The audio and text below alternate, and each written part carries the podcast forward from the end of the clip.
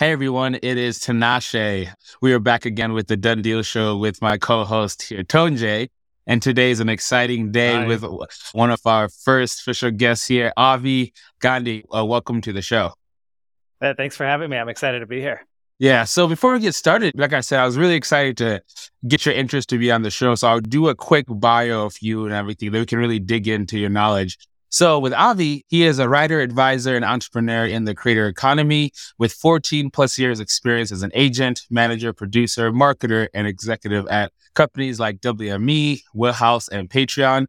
As a LinkedIn top voice and creator accelerator alum, he posts daily on LinkedIn about how creators and companies can succeed together.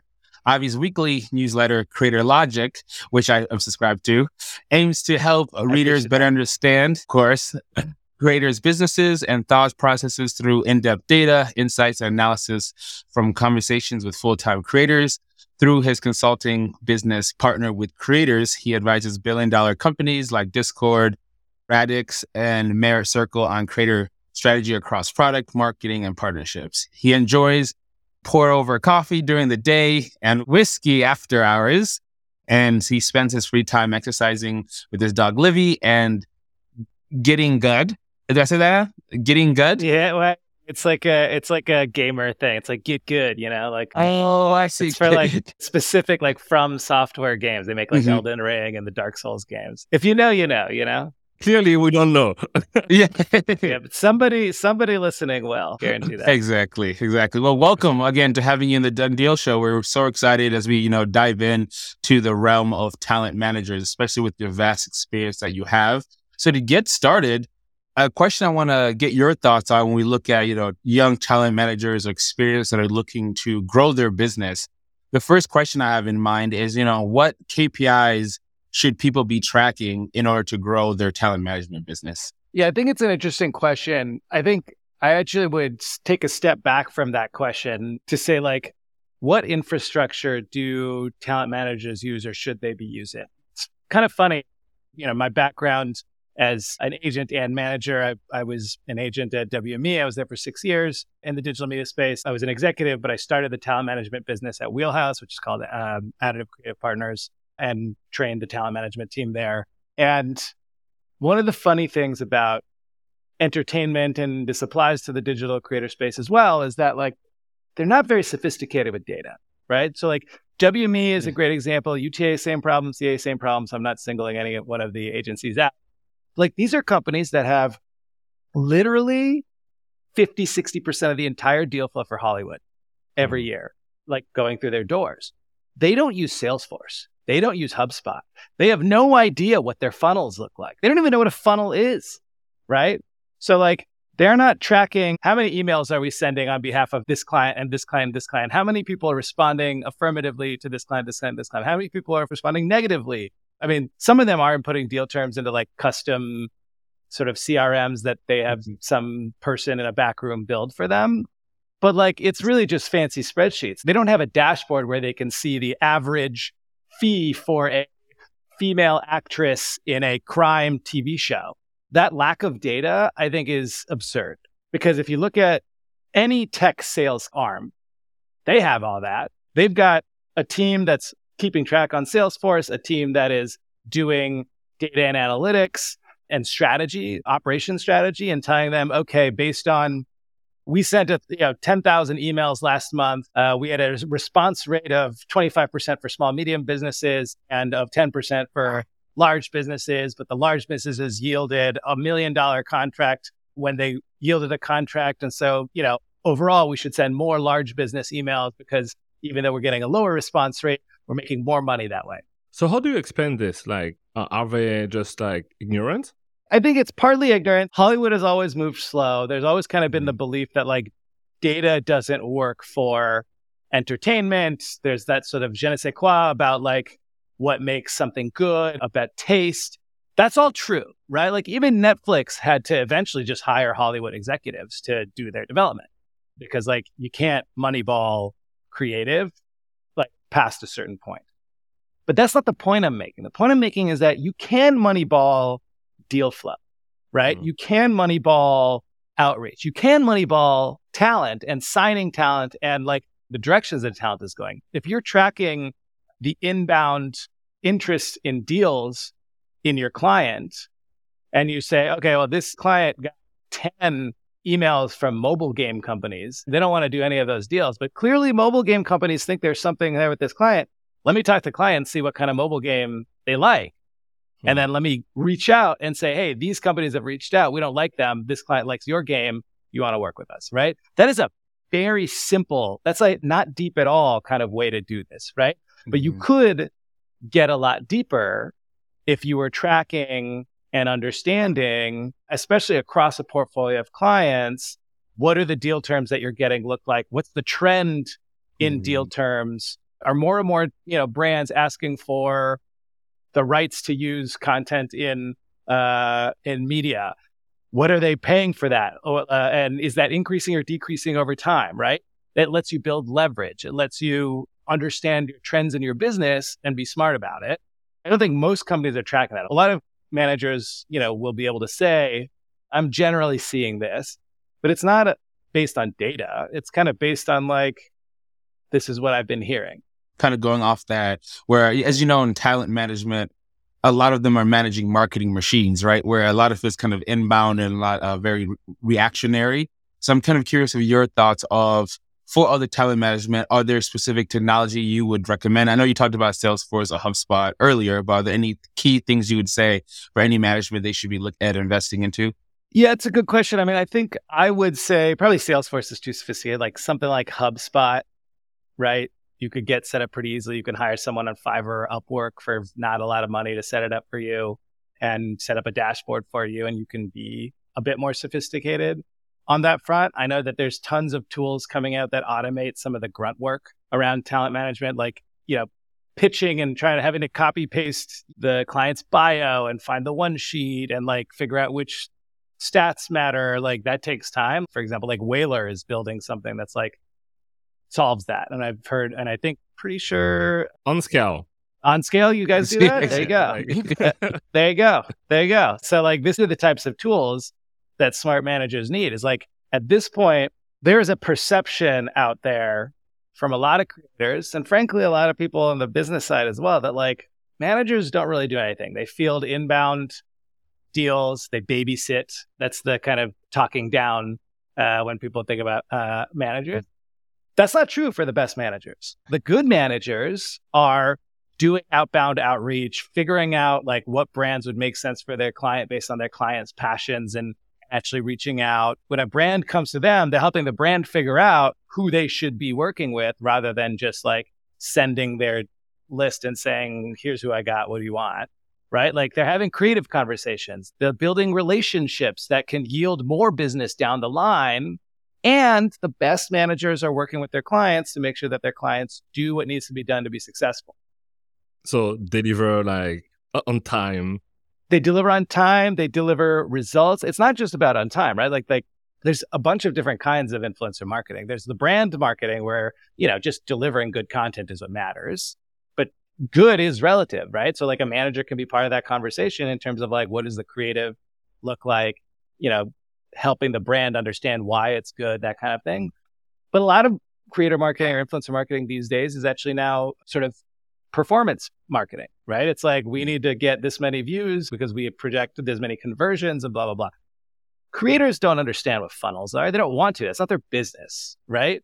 So, like, it's the manager's job to talk to the brand and say, hey, what's your goal? Are you trying to sell this many socks? I'm just using socks as an example, right? But like, how many widgets do you expect to sell from our creator? What does your model look like? Let me help you adjust that model let me work with the talent to make sure that they know what the expectations are and why you're mm. paying them this much and they do everything they can to hit it even if that means over delivering because you know, one of the best managers i know this guy chaz lacoulé at bottle rocket management.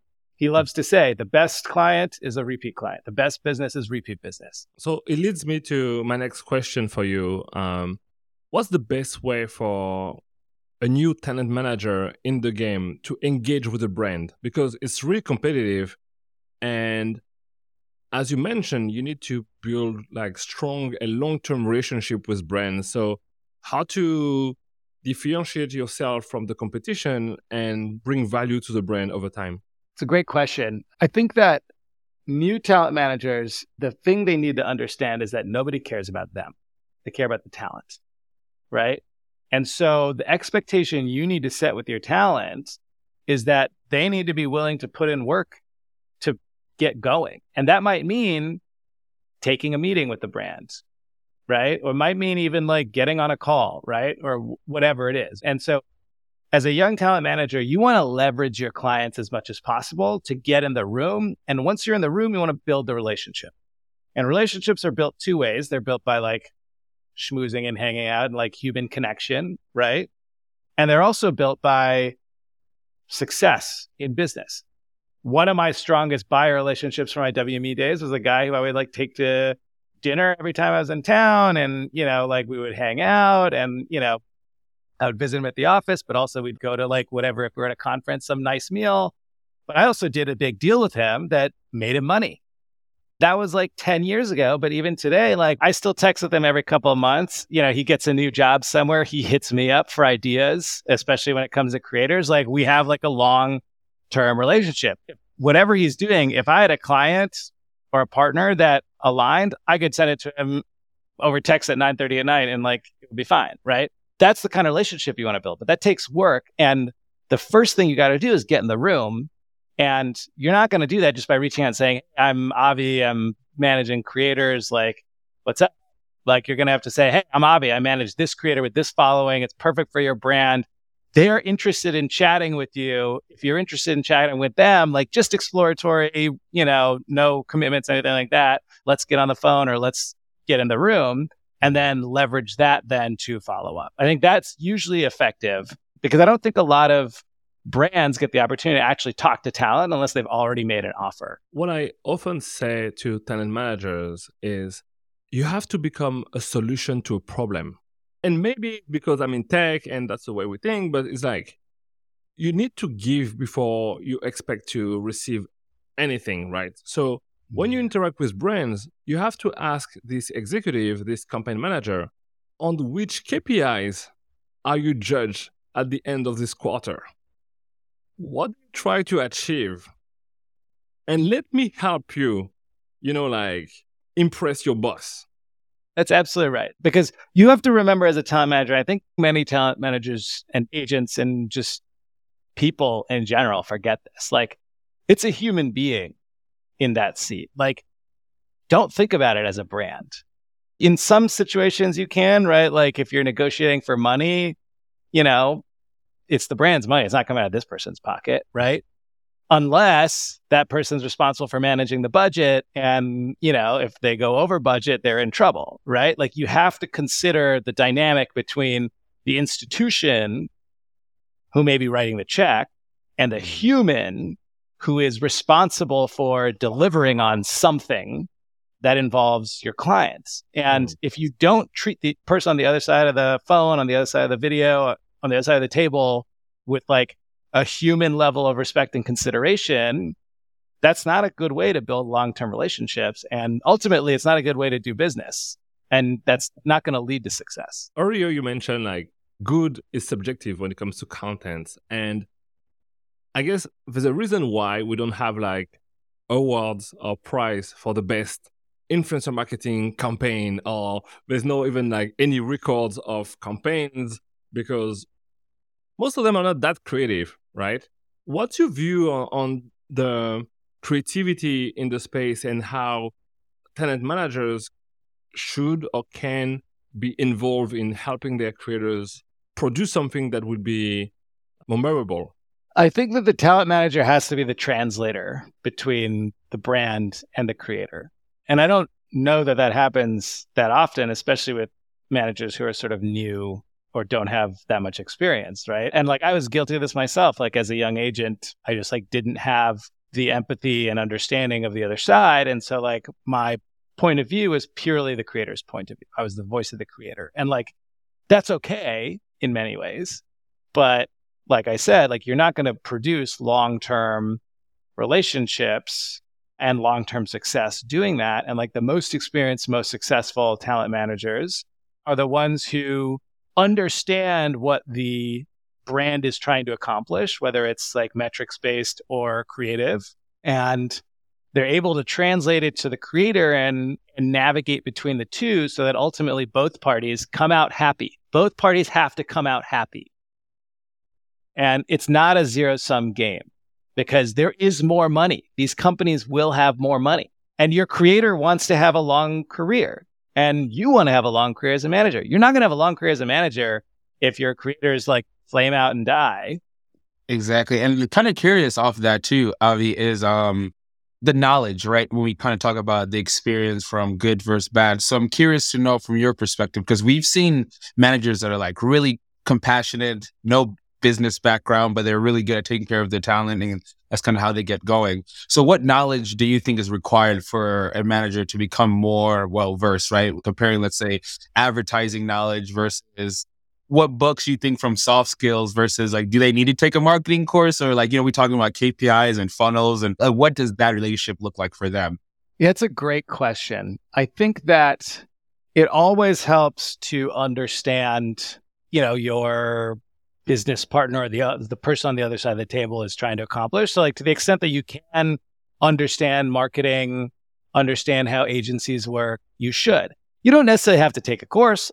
I mean, really what you have to do is sit down with 5, 10, 20 brand marketers, influencer marketers, you know, the people that you're doing the deals with and people on their teams and ask a lot of questions, right? Like when I was at WME, I had to figure out how do we do deals with video game companies? Well, I didn't have a clue how video game companies did business. I didn't know what their business models were. I just knew that like Kim Kardashian's game made a lot of money, so we want to do more of that. I basically did a tour of Silicon Valley, sat down with people at a bunch of mobile games and big game companies, and I asked them, How does your business work? And they walked me through the economics. They walked me through how they do user acquisition, what KPIs matter, how they make money. And like at the end of that, I sort of came away with an idea of like, okay, probably having, you know, celebrities come up with IP doesn't really make sense. Like even if like we had Christopher Nolan, I mean maybe mm-hmm. Christopher Nolan because he's so big, right? But like your average director, them coming up with something cool probably won't make a difference. What will make a difference is like having a big celebrity as like the face and doing the marketing because user acquisition is where the biggest costs are. If you can reduce the cost of user acquisition, then the profit margin is bigger. They're able to spend money and share revenue with the with the talent, blah blah blah. And like I would not have figured that out. I would have kept mm-hmm. pitching whatever director on our roster who liked video games if I hadn't had those conversations. And so you're going to waste a lot of time if you don't understand the business, the model, the operations, and the underlying intricacies of what goes on on the other side. So sit down with those people, buy them a drink or buy them a meal, and like ask them all the questions you can dig in, make them feel like the things that they think are boring are the most interesting things in the world to you and like get them to spill the beans on how it works and then use that to figure out how you're pitching your talent. Yeah. Okay. So kind of like leverage your talent to get in the room, show them, you know, build that initial relationship, then follow up afterwards, more of a non sales, more organic type of conversation. That's right. And every single company, even the inbound ones, every single brand that reaches out to you about a talent, like use that as an opportunity to build a relationship because you don't know where that person could remember they're humans that person is going to go next hmm.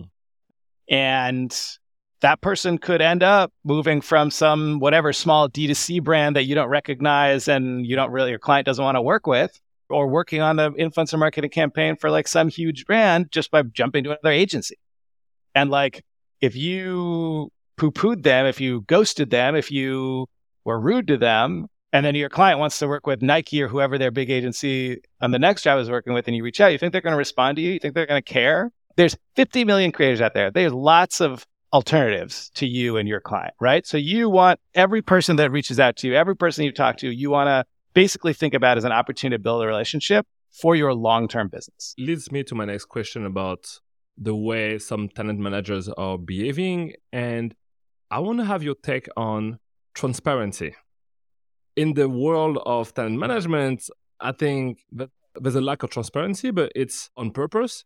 It's not an accident. It's not a bug. It's a feature. What do you recommend for talent managers, especially in the creator space, around transparency with their clients, but also with the creators? Transparency relative to what? The rates, uh, to the commission, to the fact that they have an exclusive or non-exclusive relationship with a talent. Oh yeah.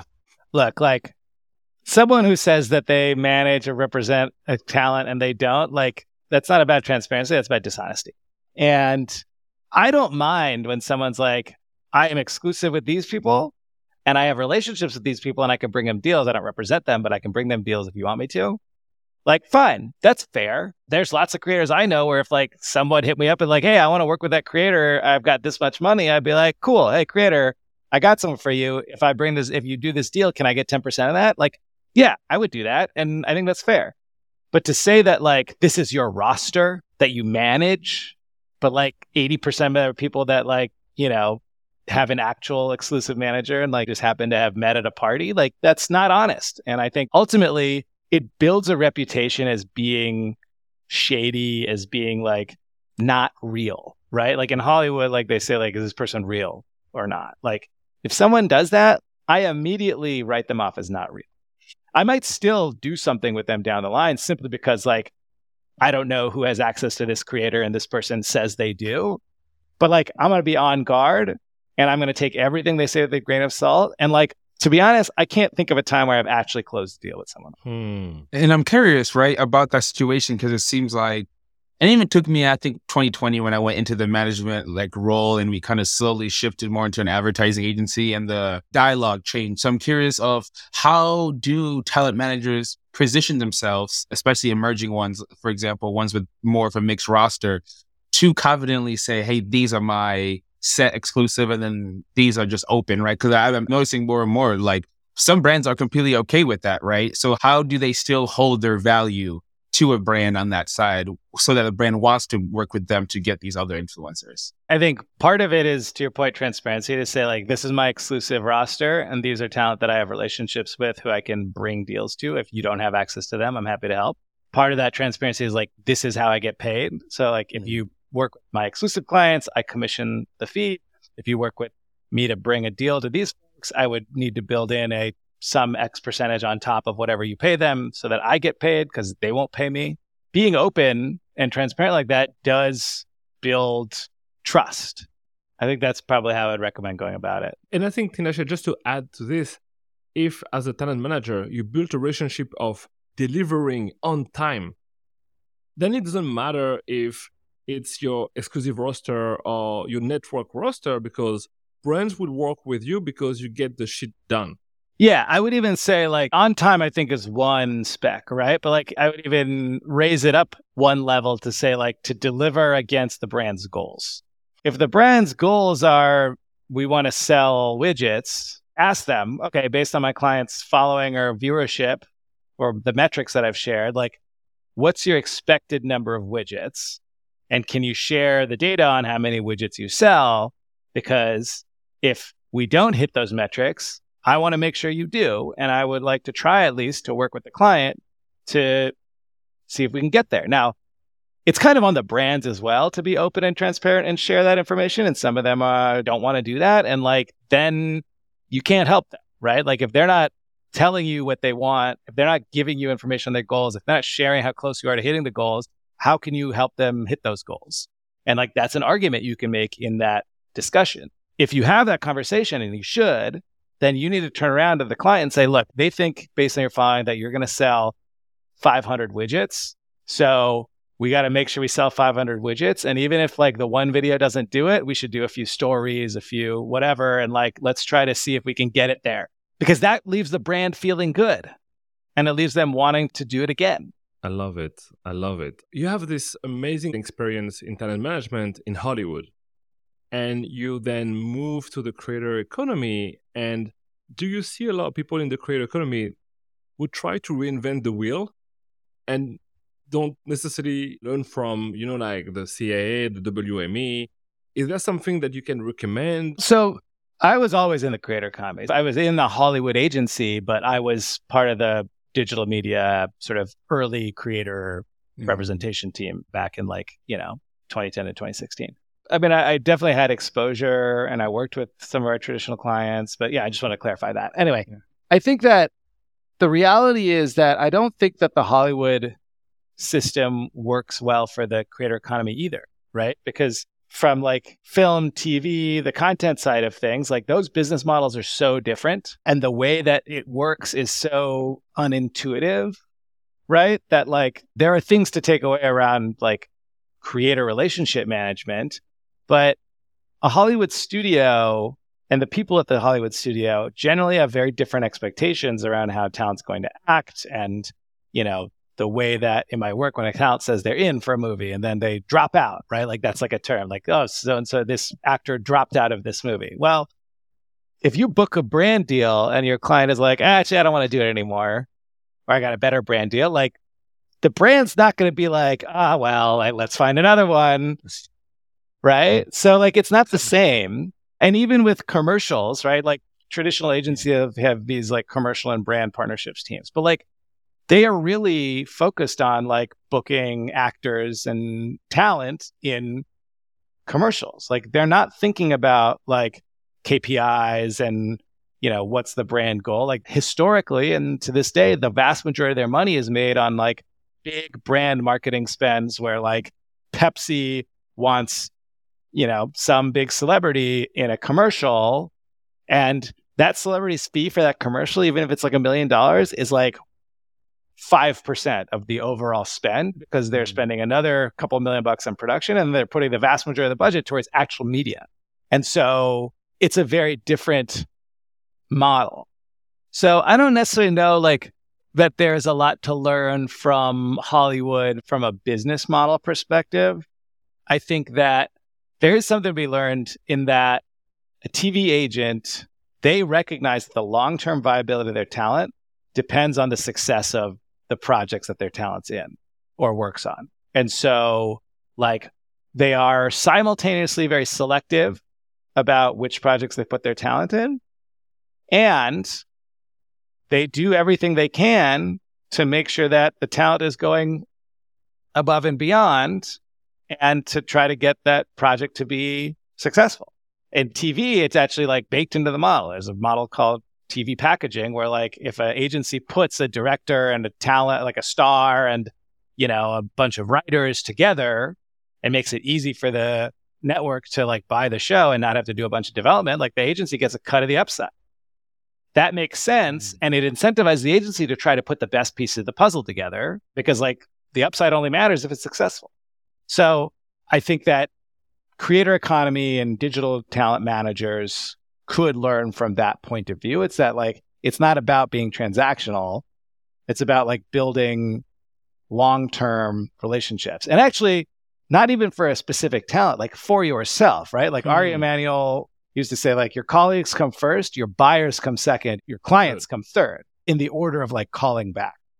Because you know, your colleagues are your colleagues. Like you need to share information, we're a team, we work together.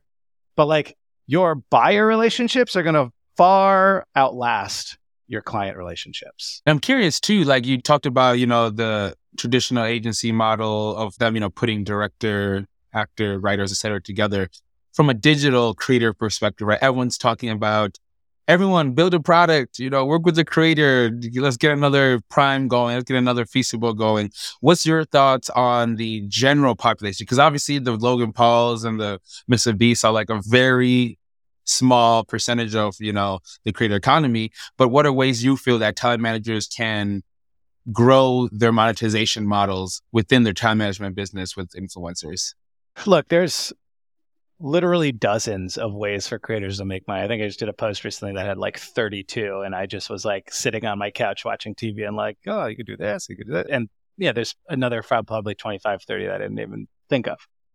There's tons of ways for your clients to make money. The thing you need to think about and work through with your talent is like, what makes the most sense for them? How do they prioritize against what they're currently doing? And how do they scale what they're currently doing?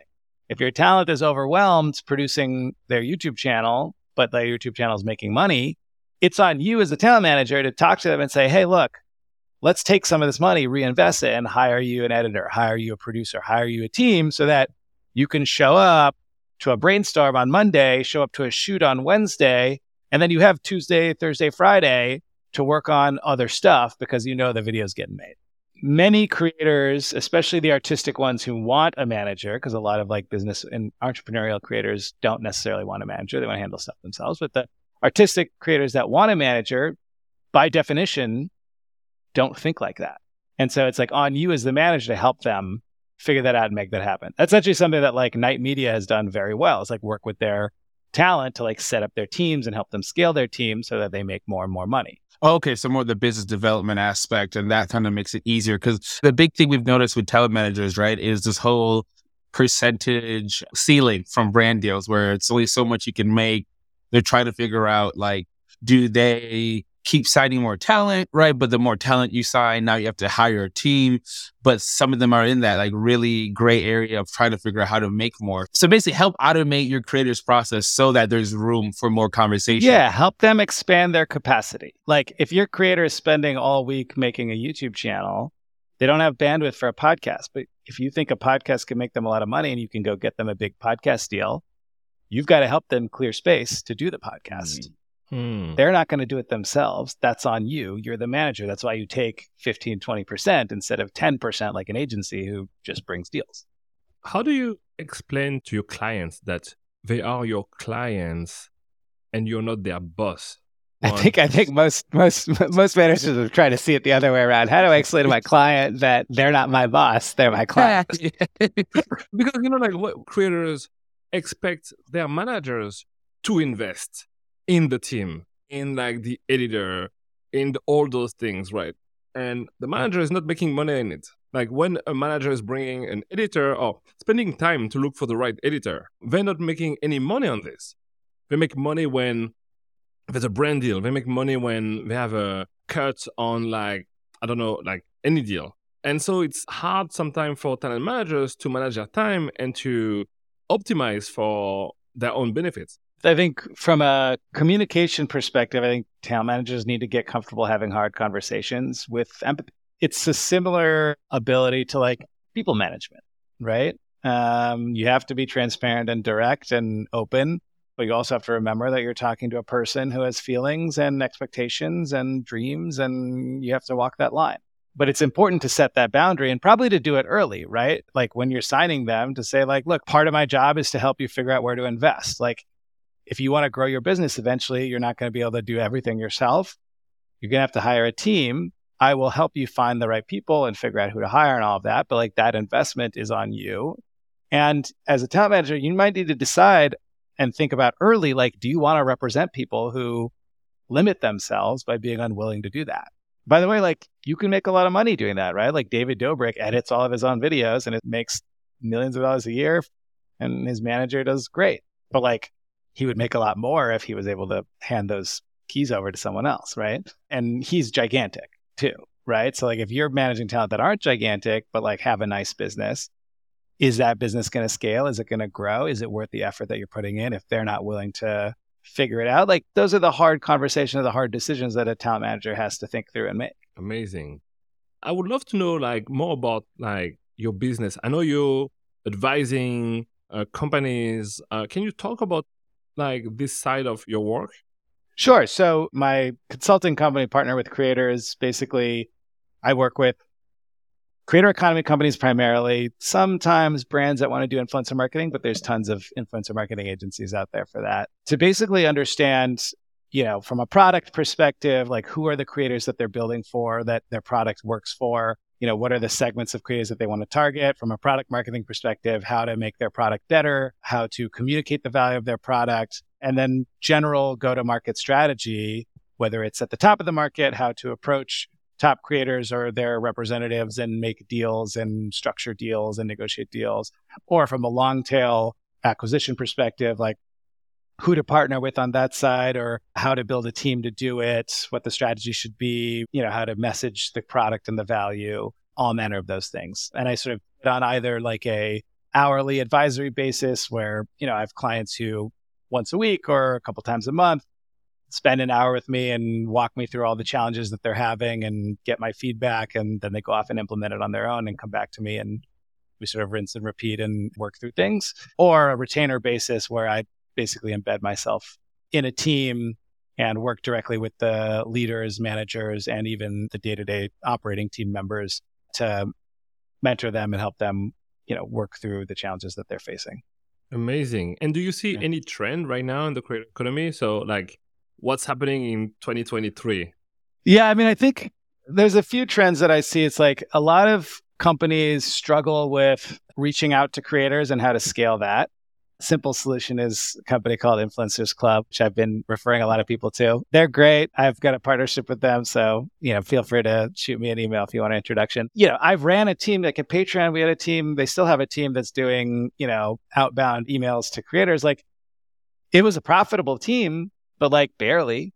And like it's very hard to scale that. You know, you're paying tech salaries in the US and like those are people you want talking to creators, but they're not spending all their time talking to creators. They're spending most of their time researching creators, trying to find their email, putting together email campaigns in like Salesforce. Like that's not work that you want your team doing. That's work mm-hmm. that you want someone who can do it at a much lower cost, someone who already has the leads, someone who has tons of experience and knowledge on how to do it, how to do messaging, etc., do that outreach. And that way you just play that as a scale game until you get the conversions or the number of conversions that you want and have the people on your team spend all their time talking to creators. So I think that that's kind of a trend I'm seeing is that a lot of companies are struggling to figure out how to do creator outreach and how to scale it and how to make it work for them. And like, I mean, the top of funnel is already solved. And so then you can focus on the harder areas, I think, which are like, how do you get creators to respond in your wording and your positioning and your phrasing and your description of the product. How do you actually get creators to onboard once you actually get them on the phone? Like, what does that process look like? How do you tighten the funnel? Those are all things that I advise on, and they're all things that I feel like a lot of companies have struggle with. So, do you see an increase in the number of talent managers? Oh yeah, it's to be expected as more and more creators enter the creator economy. Like, and the reality is like there's more and more in a bunch of different verticals and categories. It's no surprise that there's more and more talent managers you know, TBD on how many more good ones there are. But yeah. uh, part of that is just lack of experience. It's just to be expected. Like if someone's becoming a talent manager because they've been helping a friend out and now they're through their friends, they're meeting other creators and they're just kind of figuring out as they go. They don't have any formal training. Maybe they had a completely different job or career or even are fresh into the workforce. Like yeah. Of course, like they're not going to be that great at it. And hopefully over time they get better and they learn. And like the best ones will learn the hard way and pick themselves up and improve. And the ones who aren't great will hopefully churn out. We created on LinkedIn like this group called Done Deal where talent manager can like join and talk, exchange you know, tips, insights. We are hosting also like um, dinners for emerging talent managers. We have like this month like four dinners in LA at Soho House. Tinashe and I are talking about you know like hosting like a summit maybe in the fall, like maybe like a one day event or two day event where talent managers from all over the country could come and we'll invite you know like amazing like speakers like you just to help those talent managers to get going and also build community i think is very important as this uh, industry is maturing. I would love to join those groups, come to some of those dinners, and certainly have it to you know speak at whatever events you got going. I mean, I think there's one kind of talent manager collective that I've heard about, which is like independent talent managers who get together to share intel, share deal flow. Is it a dam? I don't know. I actually don't know what it's called. I think his name Phil from LinkedIn. I don't know if that's the same Phil one. Ranta? Yeah, Ranta. Yeah, Phil Ranta. Yeah, it might be. Uh, I don't know. Like Digital Artist Management Network or something like that. This one, I think, was Larry Shapiro that clued me into it. But Phil, who you mentioned, Larry Shapiro, these are like very experienced, very senior, you know, creator economy executives and managers. And, you know, they're starting to pull in other managers they think are great. And it's not like a company where, you know, they're hiring them or merging businesses. Like they're all independent, they're all running their own businesses. They don't want to be part of like a bigger company, but they want friends. They want intel. They want deal flow. They want to be able to get the best deal for their clients. They want to be able to you know, share deal flow so that like even if their clients aren't right for some brand, they can send it to someone else and maybe, you know, take a little piece of that. Like this is the kind of thing that we're starting to see. And I think it's really smart. And I think it's going to be much better for creators as well. Cause especially if like, you know, you start to have younger or less experienced talent managers who get pulled into these groups of more experienced talent managers, then you start to have ideas trading. Like you start to have like you know, people who have certain perspectives and understanding that other people don't in both directions, there's a ton of value in that. That's cool. And that's funny how LinkedIn is like Twitter for talent managers because I feel like people are so active on, on LinkedIn. I love how like I almost feel like we all know each other. Uh, by the way, Avi, you have to follow me on uh, to accept my request on LinkedIn but uh, aside, I will. I will do that. aside of this, no, I'm, I'm saying that. Um, I'll do that right now.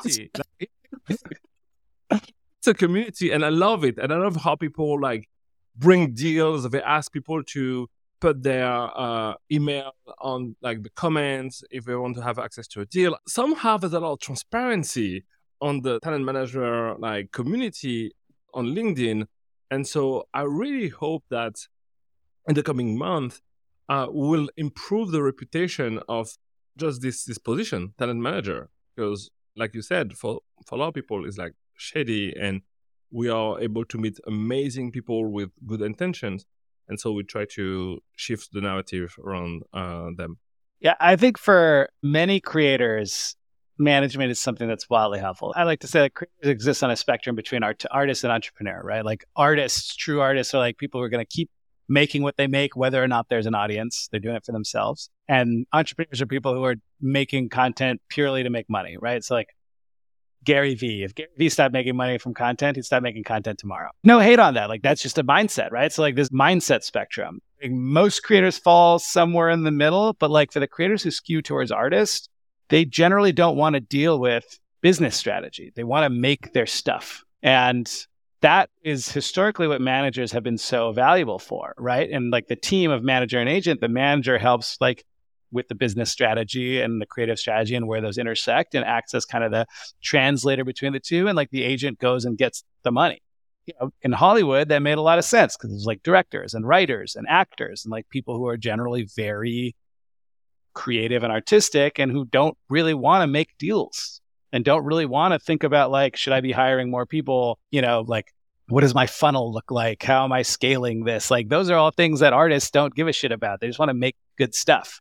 And so I think like part of the challenge is that we now have a bunch of companies who historically have not worked with artists or a bunch of people who have historically not worked with artists creating companies or joining companies or, you know, right? It's the creator economy. So there's just like this inevitable friction between you know the people who have historically protected and helped artists grow and be successful and people who are trying well mostly i would say authentically trying to also help artists grow and be more successful but like they're doing it their own way and they're doing it from like a tech mindset or a business mindset and that doesn't necessarily meld with the artist mindset and so and look like i've felt that pain on both sides of the table you know, nothing more painful than trying to get a creator you like and who you think can benefit from your product.